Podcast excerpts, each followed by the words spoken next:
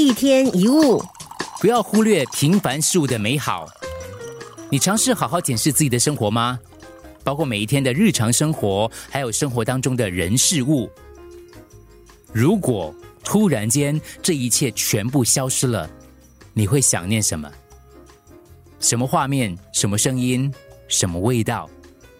你会不会怀念房间的窗口看出去的景象？如果你再也无法看到这个景象了，你会不会非常怀念？你会不会希望自己可以再多看一眼，记住这个景象有多美好，而且这个熟悉的景象是多么让你觉得自在的？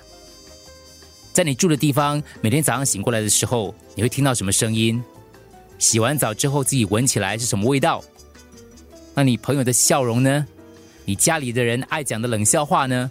明明不好笑，但却很爱说的笑话。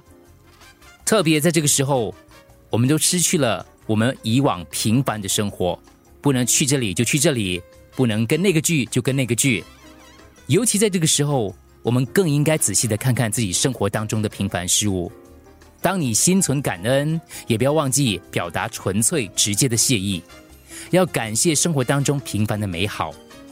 我们很容易就忽略平凡的事物、平凡的人，把他们看作是理所当然。